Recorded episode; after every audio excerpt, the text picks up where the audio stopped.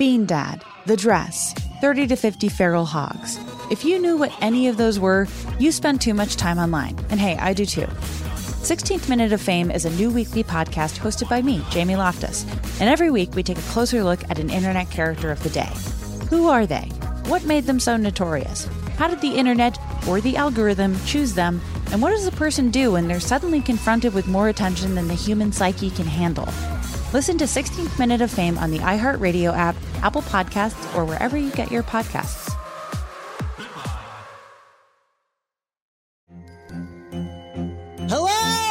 Acclaimed comics writer and notorious Scott Summers hater, Rosie Knight. Well, hello, Emmy winning podcaster and totally unbiased Targaryen royal supporter, Jason Concepcion. Somehow the X Ray Vision podcast has returned. And like always, we'll be here every week. You'll hear from TV writers, actors, comics creators, pop culture critics. Nothing is off the table. Listen to X Ray Vision on the iHeartRadio app, Apple Podcasts, or wherever you get your podcasts.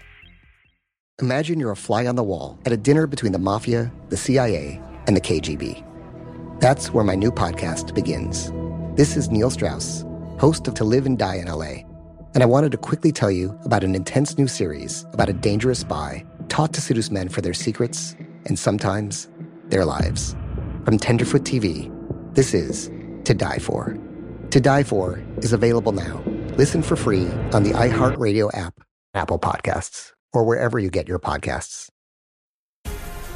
The Black Effect presents Family Therapy, and I'm your host, Elliot Connie. Jay is the woman in this dynamic who is currently co parenting two young boys with her former partner, David. David, he is a leader. He just don't want to leave me. Well, how do you lead a woman? How do you lead in a relationship? Like, what's the blueprint? David, you just asked the most important question. Listen to Family Therapy on the Black Effect Podcast Network iHeartRadio app, Apple Podcasts, or wherever you get your podcasts. Chapter 15 Sasha. The man on the gurney was the most comprehensively broken human Sasha had ever seen. His jaw had been ripped completely out of its socket and shattered in four places. His eyes had been gouged into horrible, smashed grape looking things. His hands and fingers were all broken, as were his feet and shins. His ears appeared to have been bitten off. His tongue had been severed and the wound cauterized with something that had charred the flesh black. Sasha hadn't known a person could take such punishment and survive. The chart at the end of the bed identified him as Sergeant Lufkin, a two year veteran martyr who'd been guarding a checkpoint outside of Dallas. He was conscious. Every now and then he'd thrash about and let out a burbling moan. But the man didn't appear capable of any sort of intelligible communication. Well, these aren't combat injuries, Dr. Brandt said. These men look almost like they've been in a car wreck, only the damage is too precise and too deliberately targeted. I've never seen anything like it. It was Sasha's duty to administer the men's painkillers, just a tiny drop of morphine each. It wasn't enough by any proper hospital standards. The soldiers were all in clear agony, but the Heavenly Kingdom was short on painkillers, and this was the most they could afford to spare for invalids, as Dr. Brandt had called them. This frustrated Sasha. Her mother's hospital could have restored all four men to full health and vigor with, perhaps, a month of treatment and physical therapy. But the heavenly kingdom forbade vat grown organs and limbs. Cloning contravened the Lord's will. Sasha agreed with that, in theory. She'd fled to the heavenly kingdom partly because she believed Juven treatments had robbed the AmFed of its humanity. But still, it seemed so wrong that these men would go the rest of their lives as twitching, insensate lumps of flesh. The number of things that felt wrong about this place grew every day. The executions had been the first big shock to her system, but she'd accepted Helen's justification. The Bible was filled with decent men doing awful things in times of war. The gallows weren't pretty, but they were hardly without biblical precedent. She'd been unable to justify Alexander's actions in the same way. Oh, yes, she knew polygamy was condoned by the Word of God. She'd read about Lamech and Abraham and Solomon and David, and of course, Jacob, the patriarch of the twelve tribes of Israel, and apparent namesake for Alexander's order. She still hated what he'd done to her. Sasha couldn't bring herself to believe that a man as truly good as Pastor Mike would condone their actions. Polygamy is a biblically sound strategy for a people on the edge of destruction, he'd written in one of his Revelator columns, but it is not the human ideal. In our Lord's eyes, the most perfect union is one man, one woman, and as many children as they can bear. Had he decided since that the heavenly kingdom was a people on the edge of destruction? After the disastrous meeting with Alexander, Sasha had made her way back to the house of Miriam. Helen was seated at her desk when Sasha barged in. The older woman looked tired, resigned, and almost depressed. It seemed as if she'd been waiting for Sasha. Hello, dear, she said with a sad smile. I assume you just met Alexander. Yes, Sasha couldn't help but shout. What they're doing is vile, Helen. He wanted me as his third wife. He lied to convince me to come down here. He says there's a whole group of martyrs. They call themselves Jacobians, and they're just catfishing girls down here. We have to tell someone. This isn't okay. This is so wrong. I just, I can't. Sasha started to sob. She'd been too angry to cry in front of Alexander, but the house of Miriam was a safe place. Helen was a safe person. Sasha's grief caught up with her anger, and she found herself doubled over on the floor, racked by sobs. She lost herself in sorrow for a few long heartbeats, and then Helen was there beside her. She felt the older woman's strong arms around her, felt a hand running through her hair. There, there, child, it's all right. It's going to be okay. We have to do something, Sasha choked out. Pastor Mike needs to know what's being done in his name. She looked up into Helen's eyes. She saw pain and anger there. Sasha, Helen said, this will be hard for you to understand, but the pastor is well aware of what those men are doing. I've spoken to him about it myself. Sasha stiffened. She pulled away from Helen, and Helen let her go. They sat next to each other, on the floor, in silence, until Sasha spoke again.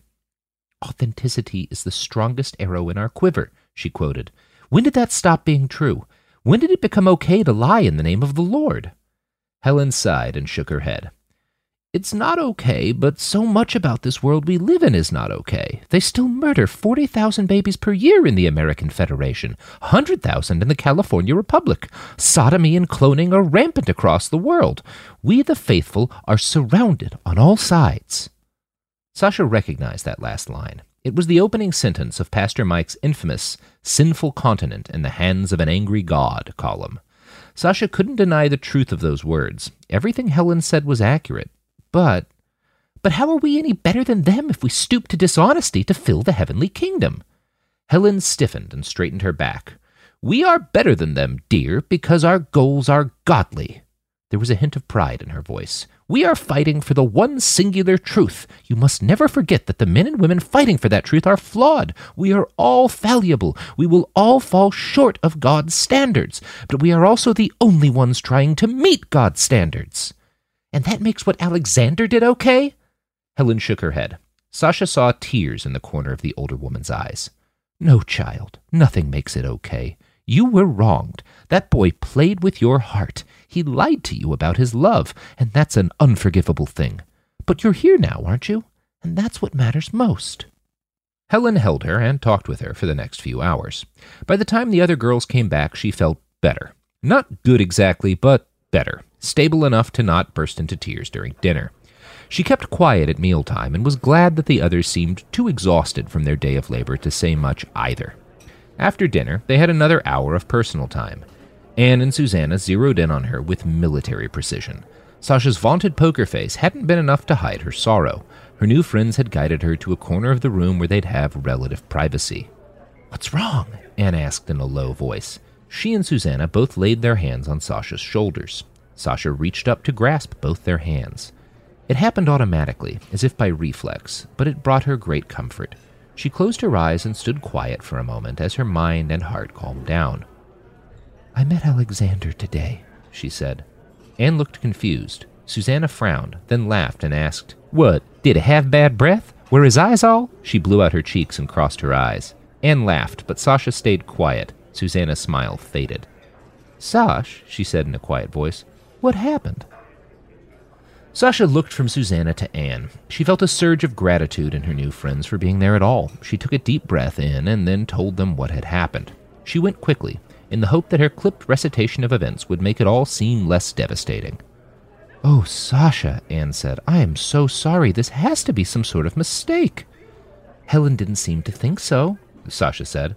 I don't think Alexander lied about the sons of Jacob being powerful here. It's chaos right now, Sash, Susanna assured her. Maybe a few guys can get away with acting like this now, during the war, but once it's over, Pastor Mike won't let them treat us like this. Anne nodded. Kyle gets rotated back from the front tomorrow, she said. I'll ask him about the sons of Jacob. Maybe he'll know something we can do. Sasha knew from the look she'd seen in Helen's eyes that further protest against the Jacobians would be useless. And besides, she thought, the most painful thing was Alexander's dishonesty. He's already hurt me as much as he can. She tried to convince herself of that, just as she tried to enjoy the company of her friends without dwelling on the face of the boy who'd betrayed her. She was less than successful. Bedtime came. The girls washed up, said their good nights, and snuggled up in their beds. As usual, Sasha's mind stayed awake and active. She wasn't having second thoughts exactly. Of course not. Never. But so much about today felt wrong. Alexander and the sons of Jacob, of course, but also that the brave men she'd worked on that afternoon would never walk or see or talk again. This is war, she reminded herself. A great deal of it is going to seem wrong.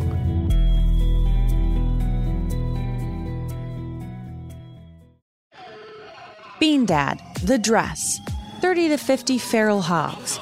If you knew what any of those were, you spend too much time online. And hey, I do too. 16th Minute of Fame is a new weekly podcast hosted by me, Jamie Loftus, where every week I take a closer look at an internet character of the day. Who were they? What made them so notorious? Why did the internet choose them? And what does a person do when they're suddenly confronted with more attention than the human psyche can handle? I'll be talking to internet historians, experts, and yes, the main characters themselves to get a fuller picture. Because I think that even outside individual experiences, a character of the day tells us something about how the internet worked at that time and how the attention economy developed into the freaky three headed dragon it is today. Together, we probably won't be able to properly log out, but we can take a walk down scary internet memory lane and see one day a little more clearly. Listen to 16th Minute of Fame on the iHeartRadio app, Apple Podcasts, or wherever you get your podcasts.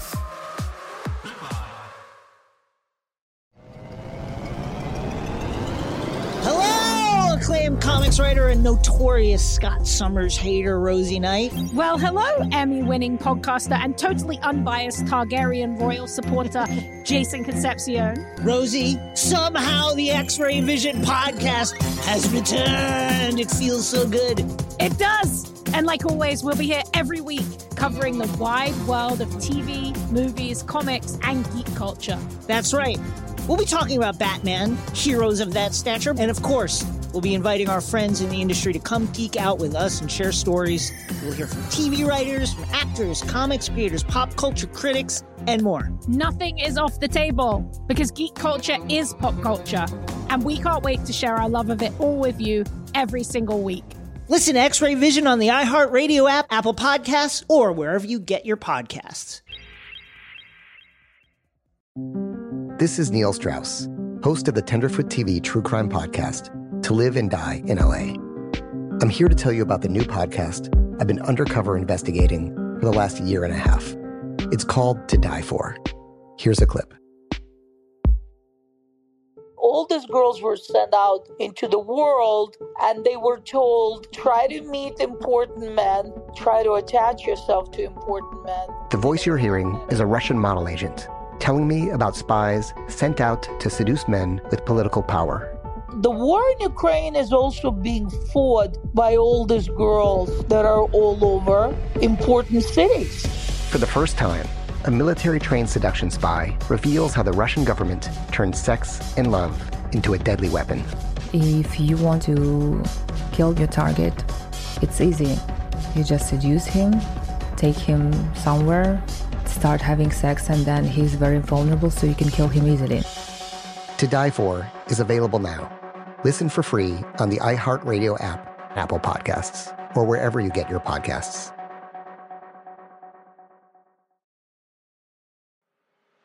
I'm Elliot Connie, and this is Family Therapy. my best hopes.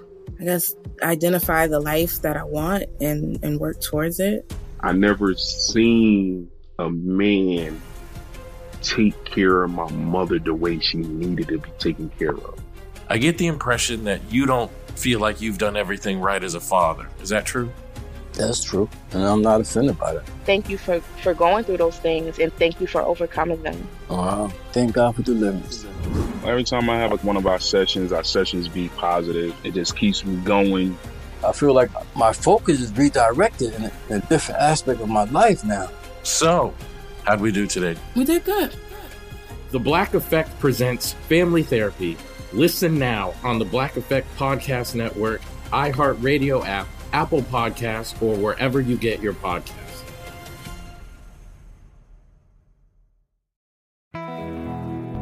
The next morning and afternoon went by in a haze of industrious activity breakfast and bandages and preparing medications for doctors and nurses. Sasha lost herself in the work and, for a few hours, wasn't happy or sad. Her shift at the hospital ended at 5. She took her nightly jeep ride back to the house of Miriam, but rather than going right inside, she decided to take a walk around the downtown strip. She had a few ration scripts in her pocket, enough that she could have bought coffee or even a meal in the one functioning restaurant still in town. But she wasn't hungry, she just wanted to walk. This part of the heavenly kingdom looked less like a war zone and more like a functional polis with every passing day. Most of the piles of rubble and spent shell casings were gone now. There was still quite a lot of damage to all the buildings, and very few intact windows to be found, but that strange spoiled milk smell was gone. Some shops were open again, along with a small farmer's market about ten minutes down from the house of Miriam. There were people out, too. Not many families yet, but she saw a lot of sweaty, tired looking soldiers. They wandered in small groups and clustered around the strip's only functional cafe. There were refugees, too, and new immigrants to the kingdom. Greeters in blue and white uniforms, the foot soldiers of the kingdom's immigration department, led columns of them down the main drag and into old government buildings that had been repurposed into housing collectives. Sasha felt herself fill with a strange pride, at odds with all the doubt that still roiled in her gut. From right here, the heavenly kingdom looked exactly like what had been promised to her. It was still rough, raw, and unfinished, but it overflowed with the good intentions of godly men and women. Helen had been right. Sasha could see that now. As ugly as Alexander's lies were, as detestable as she found the whole idea of the Jacobians, the heavenly kingdom was still a thing of beauty. It was still worth fighting for. She just had to accept that it would never be perfect, and. Hello, Sasha? She stopped. The hair prickled up on the back of her neck. Sasha turned around to face Alexander. Sasha had been lost in thought, so it was hard to say for how long they'd been following her. Three other men were with him. They all wore clean, pressed new uniforms and sidearms at their waists. She didn't recognize the rank insignias on their shoulders, but she did notice that each of them wore a large gold badge in the shape of a lion's head on their lapel. She'd seen a lot of uniformed martyrs during her short time with the Heavenly Kingdom. She'd never seen a badge like that before. Hello, Alexander. She tried to keep her voice cool but respectful. Hello, brothers. Peace be with you. And also with you, the other young men mumbled by habit. Are you walking alone right now, my dear? Alexander asked, his lips curled up into an unctuous smile. That worries me. These streets still aren't as safe as they should be. Let us walk with you a while. Sasha stiffened. There was something dark in Alexander's eyes. She wondered if it had always been there, and she'd just ignored it before. Her heart began to race. Sweat beaded on the back of her neck. There were a lot of people around still, but she was away from the most crowded part of the main drag. It wouldn't be hard for three strong young men to move her somewhere less visible. I'd prefer to walk alone. She tried to keep her tone even. Sasha felt like they must still have heard the trembling in her voice. That's nonsense, Sasha, Alexander said. No woman wants to be alone when they can enjoy the company of their protectors.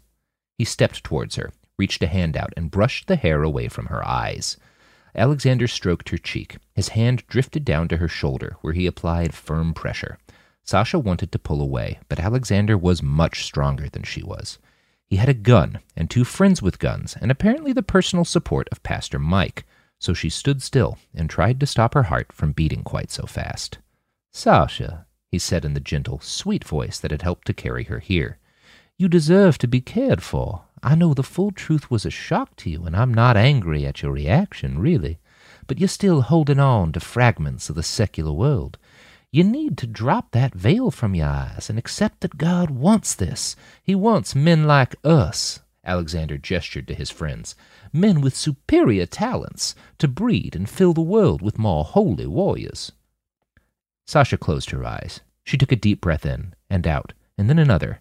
Just go with it, a part of her said. He won't hurt you if you just tell him what he wants to hear. She knew that wasn't right, though. She hadn't risked her life to cross into the heavenly kingdom just to compromise her morals now. I am doing good and valuable work here, she replied in the calmest voice she could muster. I don't want to be your third wife. I know God has another purpose for me, and I intend to seek it out. His hand clenched tight on her shoulder. Sasha's eyes widened in fear. There was something dull, black, and hungry in his eyes. The two men behind him straightened their backs and started glancing around, scoping out the area. Sasha, Alexander said, I brought you here. You are my responsibility. I don't believe you're thinking clearly. We should take a walk and find somewhere private to talk about all this. I've commandeered a home nearby. Come on, walk with me. He pushed at her the whole time he spoke and grew angrier with each passing word, so that by the time he said, Walk with me, his voice had grown tight and cold. Sasha steadied her heart, met his eyes with as steady a gaze as she could manage, and said, I don't want to walk with you. Her heart was pounding so loud she was sure Alexander and his friends could hear it. But Sasha didn't move. She was sure at any minute now he would grab her, full on, and force her forward. But before he had the chance, a familiar voice called out to her. Sasha, is that you? It was Dr. Brandt. In all her focus on Alexander and his posse, she hadn't even noticed the electric hum of the doctor's jeep as it pulled up behind them on the main street. Yes, sir, she cried, her voice a bit higher and more frantic than she'd meant it to sound. What do you need? Get in the back, girl. You can flirt with soldiers later. The heavenly kingdom needs your skills. We've got a bit of an issue. Alexander's face went purple. The two men behind him seemed confused. One put a hand on his gun, but Alexander waved him back. He shot Sasha a vicious look and then turned to Dr. Brandt, suddenly composed. Any idea how long you'll need her? What are you, a lieutenant? Dr. Brandt scoffed. She'll be gone as long as the kingdom needs her. I don't see a ring on either of your fingers, so I'm fairly certain it's not your place to care how long this takes. Sasha! He beckoned to her with his index finger. Come on now, girl. Gladly, she said with a genuine smile. Sasha darted past Alexander and his men and hopped up into the back seat of the Jeep. She tried to keep her head and eyes down while the doctor's driver gunned the engine and sped off down the main street. Once they were underway, Dr. Brandt turned back to her. Sasha, he asked, was anything going on with those young men? Anything untoward? I ask because you seem positively elated I've picked you up to deal with a problem. Do I tell him the truth? Sasha wondered. Do I admit I was lured to the kingdom by a catfisher? He'll never take me seriously then. This job was her favorite part of serving the kingdom. Sasha didn't want to do or say anything that might disrupt it. And besides, Dr. Brandt was a busy man. Lives were in his hands every day. I can't distract him with this. No, no, everything's fine. I'm fine. Dr. Brandt gave her a stern look. Sasha smiled a tense smile in response. He shrugged and turned his head back to the road. All right, he said, and then, there was a problem with one of your patient's blood tests. Oh, Sasha frowned. I'm so sorry. What did I do wrong? Nothing at all, Dr. Brandt assured her. But that vile woman, Marigold, she's pregnant. Pregnant? Sasha was shocked. Most adult women in the American Federation had Aphrodite rings installed. Sasha had refused hers, but the government offered them for free. They provided complete control over reproduction and allowed women to select whether or not they wanted to be fertile. She'd assumed anyone with as many biomodifications as Marigold would have a ring as well. Maybe she just wants a baby. For some reason, Sasha hadn't initially considered that a possibility. It was hard to imagine someone as fallen as Marigold choosing to raise children. Yes, Sasha, Dr. Brandt said. Or at least, that first test indicated so. False positives do still happen, that's why we're headed back. We need you to administer another test, so we can be certain. Well, shit, Marigold grunted. I didn't expect to see you back this soon. You need a friend, darling? The heathen woman looked the same as she had on their last interaction. Her hair was less greasy, so they must have let her wash, but she wore the same slip dress and sat in the same corner of the same cell. Sorry, no, Sasha said. I'm here to administer a pregnancy test. Marigold's eyes widened. For a few seconds, the woman was speechless. Her mouth opened and closed. She nodded and clutched her left knee with her left hand. Okay, the captive said. Right, where do you want me to do it? Do? Sasha looked down at the stick in her hand and then realized how these things worked. I'm sure Dr. Brandt doesn't expect me to watch her pee. You can go over to your normal space. I'll just, I'll turn around. She handed Marigold the test and spun around on her heels so the other woman wouldn't see how much she'd already started to blush. Damn, girl, are you that squicked out by the human body? What? Sasha asked without turning around. Your face is as red as a damn beet. I'm sorry. Why? I don't know. Marigold laughed. You can turn around now. I'm decent and done. Sasha turned around. Marigold smirked at her. You know, she said, that instinct to apologize might actually come in handy around here. I'm sure the sort of men who jump in on this bullshit will appreciate it. Sasha recovered her senses and felt a bit of anger at Marigold's words. I don't appreciate you saying those things, she said. The men here are good and brave and. Uh, Sasha's voice caught. It broke just a little. Marigold saw and heard her doubt. The other woman didn't laugh, like Sasha expected. In fact, her smile fell away. Marigold looked at her with something like pity. I know you don't believe that, she said. Sasha closed her eyes and took a deep breath in. Then she replied, No men are perfect, just as no women are perfect, but everyone here in the kingdom tries every day to abide by the Lord's will. That's what elevates us above, Marigold interrupted. Does your Lord say women don't get last names? We don't use last names in the kingdom because they distract us. We can't afford connect. The men keep their surnames, don't they? That was true. Sasha hadn't thought about it much, what with everything else that was going on. But Dr. Brandt went by his last name, didn't he? And Alexander had a surname, too. She's trying to weaken your faith in the kingdom. Don't give in to the doubts of the serpent. It doesn't matter, Sasha said, and immediately regretted it. Any response would surely just egg Marigold on. And, sure enough, oh, it doesn't. Then why is that the rule? Well, it's obviously because we need some way to tell families apart from one another. Marigold smirked now. And the only lineage that matters is the man's, isn't it? Women are just appendages in your belief system. I am not an appendage, Sasha shouted, surprised at her own anger. She heard shuffling feet, and a second later the guard had one hand on the door and another on his rifle. Everything all right, miss? he asked. yes, Sasha called back to him over her shoulder. I'm fine, sorry, she's just. Sasha fixed Marigold with a withering gaze. She's very frustrating. Marigold smirked at that. Then she held out the test. Sasha hesitated for just a second before taking the strip from the other woman. Marigold smiled at that, too. You're pregnant, Sasha said.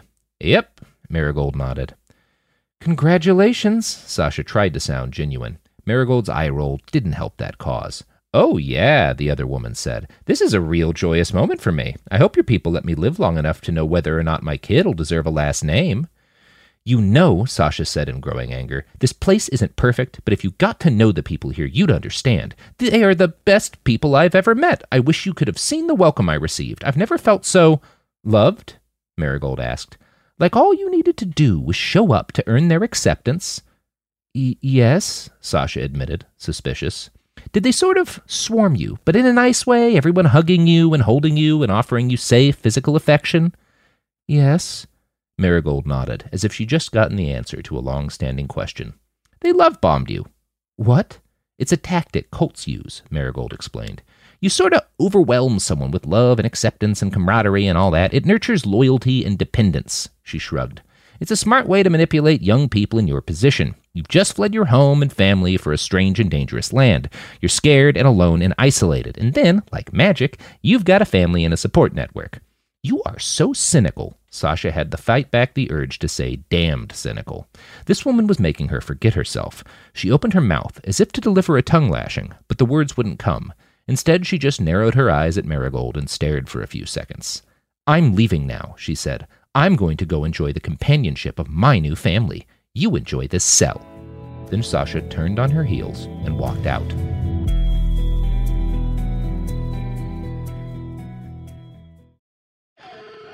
Bean Dad, The Dress, 30 to 50 Feral Hogs. If you knew what any of those were, you spend too much time online. And hey, I do too. 16th Minute of Fame is a new weekly podcast hosted by me, Jamie Loftus, where every week I take a closer look at an internet character of the day.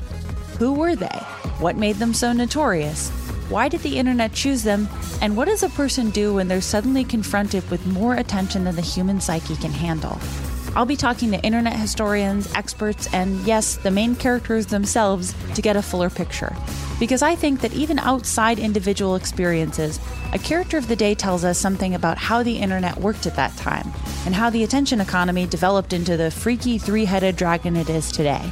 Together, we probably won't be able to properly log out, but we can take a walk down scary internet memory lane and see one day a little more clearly. Listen to 16th Minute of Fame on the iHeartRadio app, Apple Podcasts, or wherever you get your podcasts.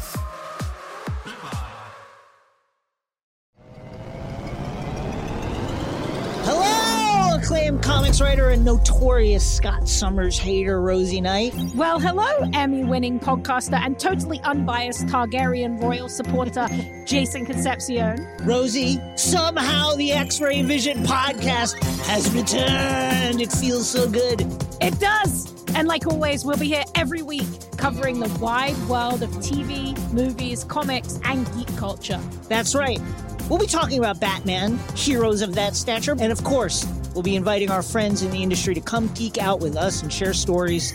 We'll hear from TV writers, from actors, comics creators, pop culture critics, and more. Nothing is off the table because geek culture is pop culture, and we can't wait to share our love of it all with you every single week. Listen to X Ray Vision on the iHeartRadio app, Apple Podcasts, or wherever you get your podcasts. This is Neil Strauss, host of the Tenderfoot TV True Crime Podcast, To Live and Die in LA. I'm here to tell you about the new podcast I've been undercover investigating for the last year and a half. It's called To Die For. Here's a clip. all these girls were sent out into the world and they were told try to meet important men try to attach yourself to important men The voice you're hearing is a Russian model agent telling me about spies sent out to seduce men with political power. The war in ukraine is also being fought by all these girls that are all over important cities For the first time, a military trained seduction spy reveals how the Russian government turns sex and love into a deadly weapon. If you want to kill your target, it's easy. You just seduce him, take him somewhere, start having sex, and then he's very vulnerable, so you can kill him easily. To Die For is available now. Listen for free on the iHeartRadio app, Apple Podcasts, or wherever you get your podcasts.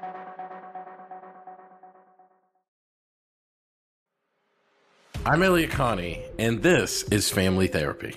My best hopes, I guess, identify the life that I want and, and work towards it. I never seen a man take care of my mother the way she needed to be taken care of.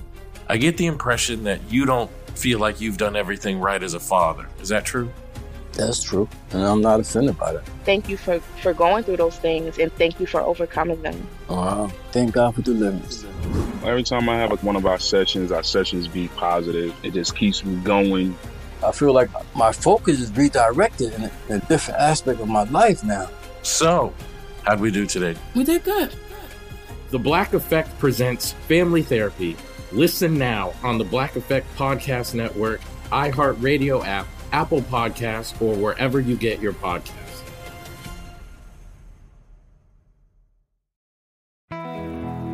She returned late to the house of Miriam. The other girls had already finished dinner.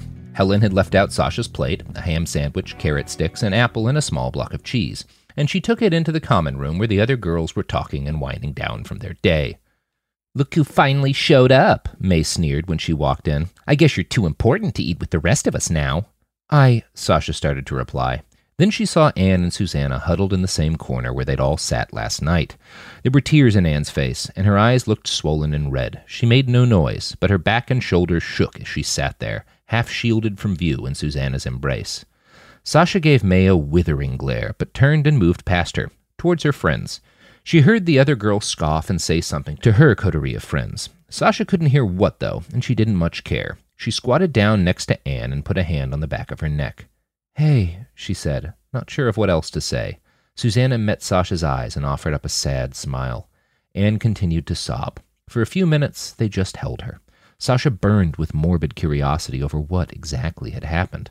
She knew it must have something to do with Kyle. Anne had been set to meet with him today. Had he revealed himself to be a son of Jacob, too? He's dead, Anne whispered in a cracked, broken voice. I went to meet him at the Cafe Clement, and there were two martyrs there, waiting for me. They both, she stifled a sob, they both smiled when they told me he'd been killed. They said I should thank God for the blessing of a death in battle. I'm so sorry, Anne, Sasha said. Susanna and I are here, though. We'll take care of you. She hoped that might comfort Anne a little, but the other girl lost herself in another fit of tears. Sasha's heart broke for her. The pain over her own, comparatively minor tragedy flowed into the empathy she felt for Anne, and soon Sasha was crying too. She was sure some of the other girls were whispering about them, egged on by May. She didn't care. After a few more minutes of tears, Anne managed to clear her throat and speak again. The men, the martyrs I met, all, uh, told me the same thing, she said. They told me I'd be taken care of, that they'd find God's choice for me among the martyrs. I tried to tell them I don't want anyone else, not now. I need to mourn, but they said, they said. Anne's voice caught in her throat, and she fought to throttle another sob before she continued. They said the heavenly kingdom might not be able to wait for my grief to pass. What's that supposed to mean? Susanna asked. Sasha didn't say anything, because the only answer that occurred to her was surely unhelpful. She had a strong suspicion that the sons of Jacob had turned their eyes on Anne. Sasha stared into Marigold's vagina. She'd seen it before, of course, the first time they'd met, but it hadn't been her focus then, and she'd tried very hard not to look at it too much. Now, though, the point was to look. Dr. Brandt had picked her up halfway through her shift at the hospital to conduct a pap smear on the captured woman. She'd only had about an hour to practice. It's a procedure I've done myself a hundred times, Dr. Brandt had told her. But that was back in the AmFed. It's a sinful thing for a man to touch a woman other than his wife. That's why the Israelites used midwives. That's why we use midwives, and I think this kind of work might be why God drew you here. His words made her proud. She liked Dr. Brandt for all his prickliness. She also liked learning and feeling like she had a useful skill that made her special. So she'd paid close attention as Dr. Brandt had walked her through the procedure. It had been fun, and the act of learning had distracted her from her worries about Anne and her own grief over Alexander. Marigold shuddered as Sasha slid the speculum in past her labia. You could stand to be a little gentler, and would it kill you to, I don't know, warm it up first or something? Dr. Brandt didn't say to do that. Sasha kept her voice firm. This is for the baby's good. I'm sorry if it's uncomfortable. This is my first time. The woman snorted. Oh, well, in that case, you're doing a great job. Ow! Maybe a little less hard. And mine slopes down. You're going against the grain. The grain? Marigold rolled her eyes in disdain, but didn't dignify Sasha with a response. You're pushing the wrong way. Sasha readjusted, and Marigold gave a sigh of relief. That sucks less, at least. Thanks.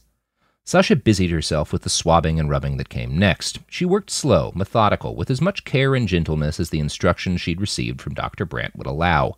She did her best to focus, but the other woman kept talking. You don't look old enough to have graduated high school. I'm going to guess they don't train teenagers to do pap smears in the AmFed, Marigold added. Do they? With surprising earnestness. No, Sasha grunted.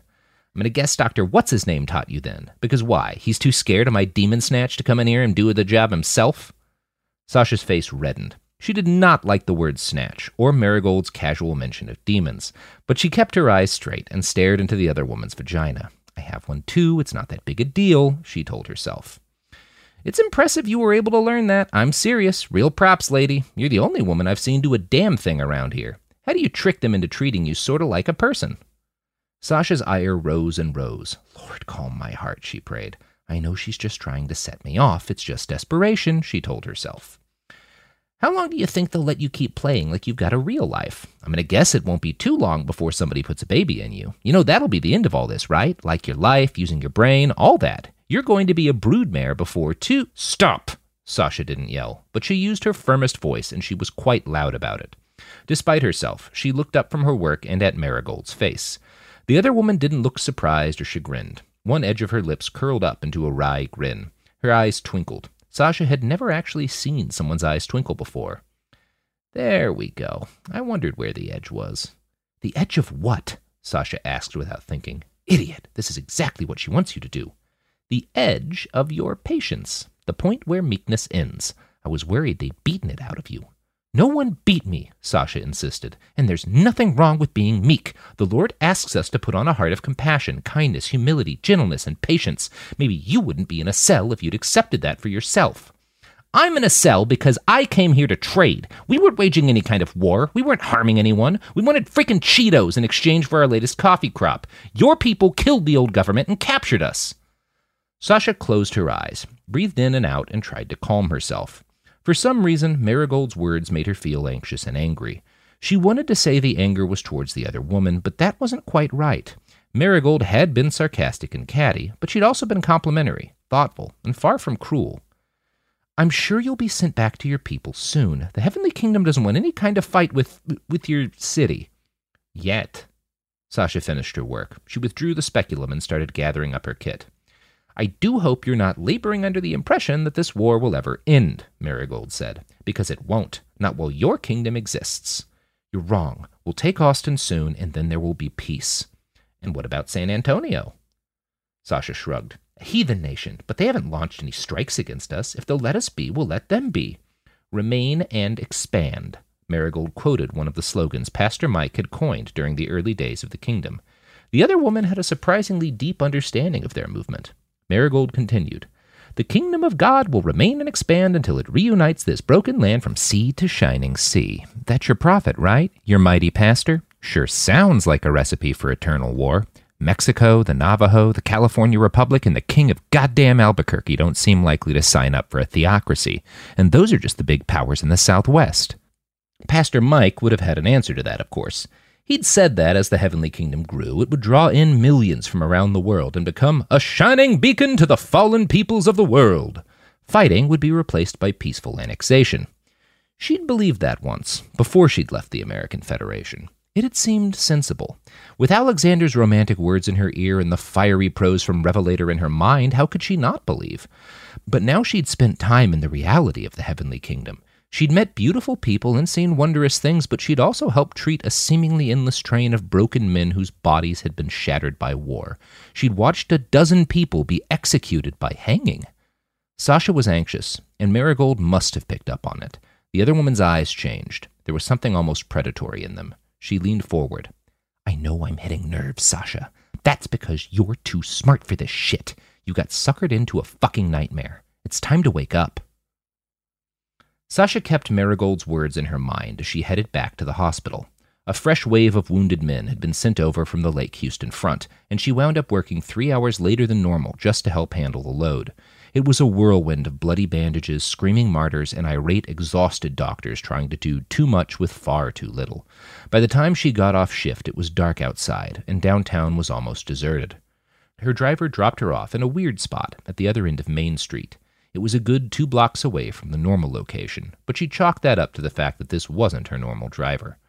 She didn't really mind the extra walk. In fact, after a long day under the hospital's fluorescent lights, a dark walk and some fresh air seemed relaxing. So she strolled and she tried to forget the faces of the men she'd seen that day. For a few blissful minutes, Marigold's words fled from her head, and she lost herself in the peace that came at the end of a good day's labor.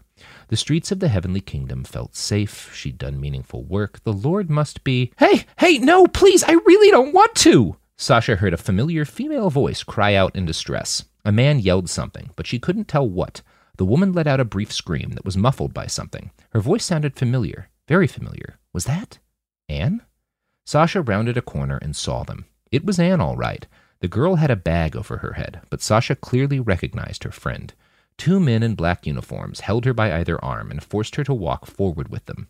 Two other men walked beside them. They all wore red berets. The man who seemed to be their leader locked eyes with her. It was Alexander. Sasha, he said in a clipped tone, you're out late. She stopped, stared. Anne continued to thrash between the men. Her cries were muffled by the bag, but far from inaudible. She seemed terrified. You, you all need to let her go, Sasha insisted. She belongs at the house of Miriam. Alexander laughed. Where do you think we got her from, silly girl? Two of the other men laughed at that. They seemed nervous, though. She could see both hunger and a strange sort of anxiety in their eyes. Alexander was all hunger. Alexander, please, please what? he asked with a wry smirk. Deny this girl the bliss of serving God. Why would you want that for her? Do you even believe any more, Sasha? His lips, the lips she'd dreamed about for months, the lips she'd watched say such lovely things to her, curled up in disgust. Look at you. You're wearing surgical scrubs. You look like a man. You've lost your proper place in the world. It disgusts me that they let you do that work. Have you forgotten what God Himself calls on you to be? Titus 2 5, Sasha, our Lord wants you to be discreet, chaste homemakers, good, obedient to their own husbands, that the word of God may not be blasphemed. Remember that, Sasha? None of you are her husband. Alexander laughed. That's not true at all. He put a hand on the shoulder of one of the men restraining Anne. Tomas here married her today. We're just helping the happy couple to their marital bed. Then why is there a bag over her head? Why is she fighting? Because it was a rather abrupt marriage, Alexander frowned, and her mind is still polluted with ungodly ideas about how a marriage should look. Tomas chose her. The Spirit of the Lord spoke to him when he saw her from afar. It is right and good that they should be wed, and he moves up to the front tomorrow. Tonight will be his first and maybe last chance to help the kingdom remain and expand. He held out a seal, a golden badge in the shape of a shield with a heavenly cross emblazoned on the front. This comes from the pastor. I have the authority to grant marriages to any worthy men who wish them. He smiled again. Sasha's heart fluttered. She felt nausea rise up inside her. So back away. Let us pass and I'd suggest you dedicate some more time to thinking about why God brought you here. When your time comes, I think you'd prefer doing this without the bag. But I'm fine either way, really. It was past dinner and past bedtime when she entered the house of Miriam. Helen was seated at her desk. She looked up as Sasha entered, and in an instant, Sasha knew there was no use in reporting what had happened to Anne. Helen's eyes were bloodshot and puffy with tears. She knew. Sasha, the older woman said, I have some bad news. I saw them, Sasha said. Is that what's going to happen to all of us? Is this place just a holding area until we get married off? This place is your home, Helen said in a voice that was almost pleading. It's here, and I'm here to shepherd you to the next phase of your life. Don't you believe I want the best for you? I do, Sasha said. Her voice softened. But Anne didn't want this. She told me so. Didn't she deserve time to grieve? She did, Helen said. But the Lord demands sacrifices from all of us, sometimes more sacrifices than seem fair. Anne is in a dark place now, but the Lord will send his light to guide her. Helen seemed to straighten up as she spoke. Sasha saw resolve settle into the older woman's flint gray eyes.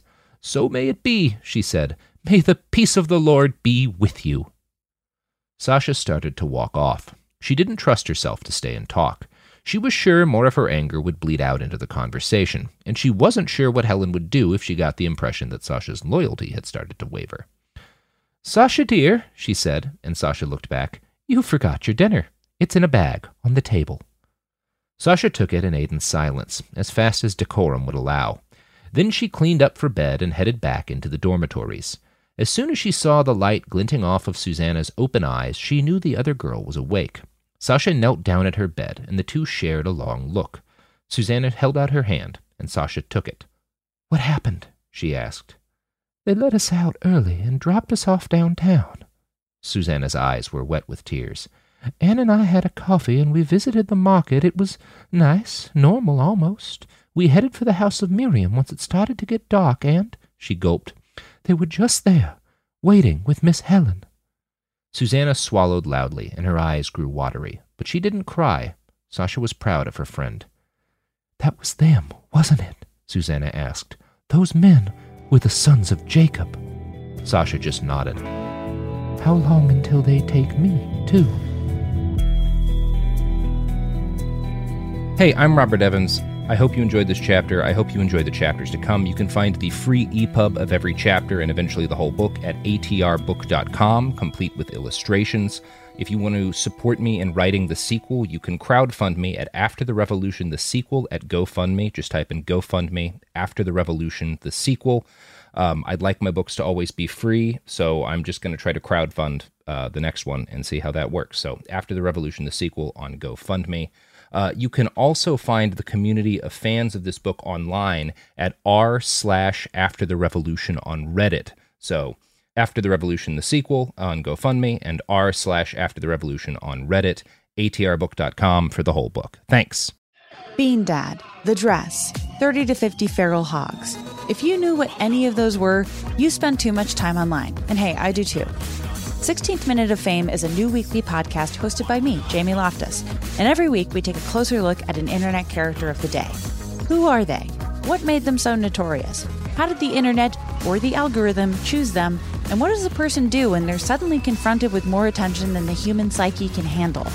Listen to 16th Minute of Fame on the iHeartRadio app, Apple Podcasts, or wherever you get your podcasts.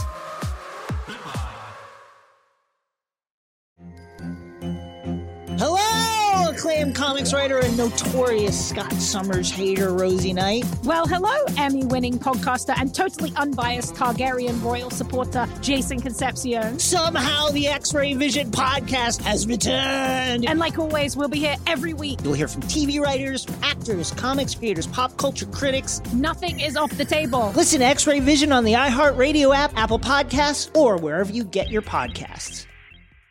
Imagine you're a fly on the wall at a dinner between the mafia, the CIA, and the KGB.